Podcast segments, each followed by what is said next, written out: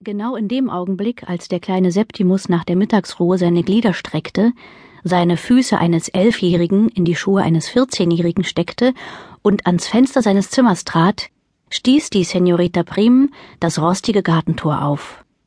Das Kind betrachtete sie neugierig. Auf den ersten Blick schien sie nicht besonders nervös zu sein, nicht mal leicht aufgeregt. Sie hatte auch nicht die bedrohliche Ausstrahlung des letzten Stelleninhabers, der stets genau zu wissen schien, welche Art von Buch man im Sinn hatte, wenn man es wagte, um eines zu bitten. Vielleicht gefällt sie uns, sagte der Junge sich. Dann trat er vom Fenster zurück, knöpfte sich schnell die Jacke zu und eilte die Treppe hinunter, um die Tür zu öffnen. Die Senorita Prim hatte den Morgen in der Überzeugung begonnen, dass dies der Tag sein würde, auf den sie ihr ganzes Leben lang gewartet hatte. All die Jahre über hatte sie von einer solchen Gelegenheit geträumt.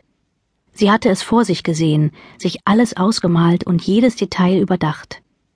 Dennoch konnte Prudencia Prim an diesem Morgen auf dem Weg durch den Garten feststellen, dass ihr Herz kein bisschen schneller schlug und nicht einmal die leiseste Aufregung darauf hindeutete, dass der große Tag gekommen war.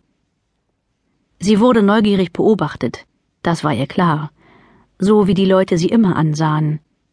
Doch gleichzeitig war sie davon überzeugt, dass sie diesmal nicht mit dieser gewissen Irritation, ja diesem Misstrauen gemustert wurde, wie es sonst manchmal vorkam. Schließlich gab es nicht viele, die von sich behaupten konnten, das Opfer eines fatalen geschichtlichen Irrtums zu sein, sagte sie nicht ohne Stolz zu sich selbst. Nicht jeder lebte wie sie in dem dauerhaften Gefühl, zum falschen Zeitpunkt in der falschen Umgebung geboren worden zu sein. Den meisten fiel, anders als ihr, offenbar gar nicht auf, dass alles, was es wert war, bewundert zu werden, alles Schöne und Erhabene, spurlos verschwunden war. Die Welt, so beklagte es Prudentia Prim, hatte das Gefühl für die Harmonie, die Ausgewogenheit und die Schönheit verloren. Und längst nicht alle waren sich dieser Wahrheit bewusst, ebenso wenig wie sie den Drang zum entschiedenen Widerstand verspürten. Und genau diese unbeugsame Entschlossenheit war es, die die Senorita Prim dazu bewegt hatte, auf eine kleine, seltsame Zeitungsanzeige zu reagieren. Gesucht wird ein weibliches Wesen, dessen Geist sich die Unabhängigkeit von der Welt bewahrt hat und das sich in der Lage sieht, einem höflichen Mann und seinen Büchern als Bibliothekarin zur Seite zu stehen. Besondere Fähigkeiten im Umgang mit Hunden und Kindern sehr willkommen, Arbeitserfahrung nicht erforderlich. Akademikerinnen und Inhaberinnen sonstiger beruflicher Titel unerwünscht. Die Senorita Prim entsprach nur zum Teil diesem Profil. Die Unabhängigkeit von der Welt hatte sie sich in jedem Fall bewahrt, dessen war sie sich sicher. Genau wie ihre Fähigkeit, einem höflichen Mann und seinen Büchern als Bibliothekarin zur Seite zu stehen. Allerdings hatte sie keine Erfahrung im Umgang mit Kindern und Hunden, doch was sie am meisten beunruhigte, war die Schwierigkeit, ihr Profil jenem ausdrücklichen Akademikerinnen und Inhaberinnen sonstiger beruflicher Titel unerwünscht anzupassen.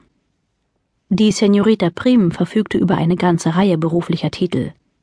Sie hatte einen Studienabschluss in internationalen Beziehungen, Politikwissenschaften und Anthropologie vorzuweisen, war Doktorin der Soziologie und spezialisiert in Bibliothekswissenschaften und in mittelalterlicher russischer Kunst.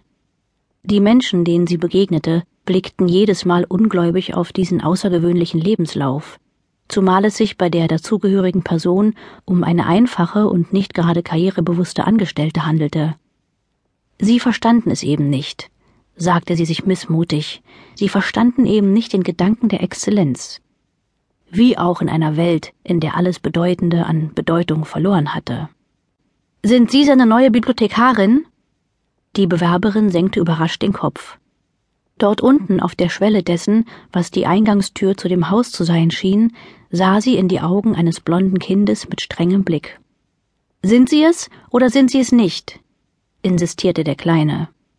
Es wäre wohl etwas verfrüht, das zu behaupten, entgegnete sie, ich bin wegen der Anzeige hier, die dein Vater aufgegeben hat. Er ist niemandes Vater, sagte der Junge nur, bevor er sich umdrehte und ins Haus rannte. Die Senorita Prim starrte verwirrt auf die nun leere Türschwelle.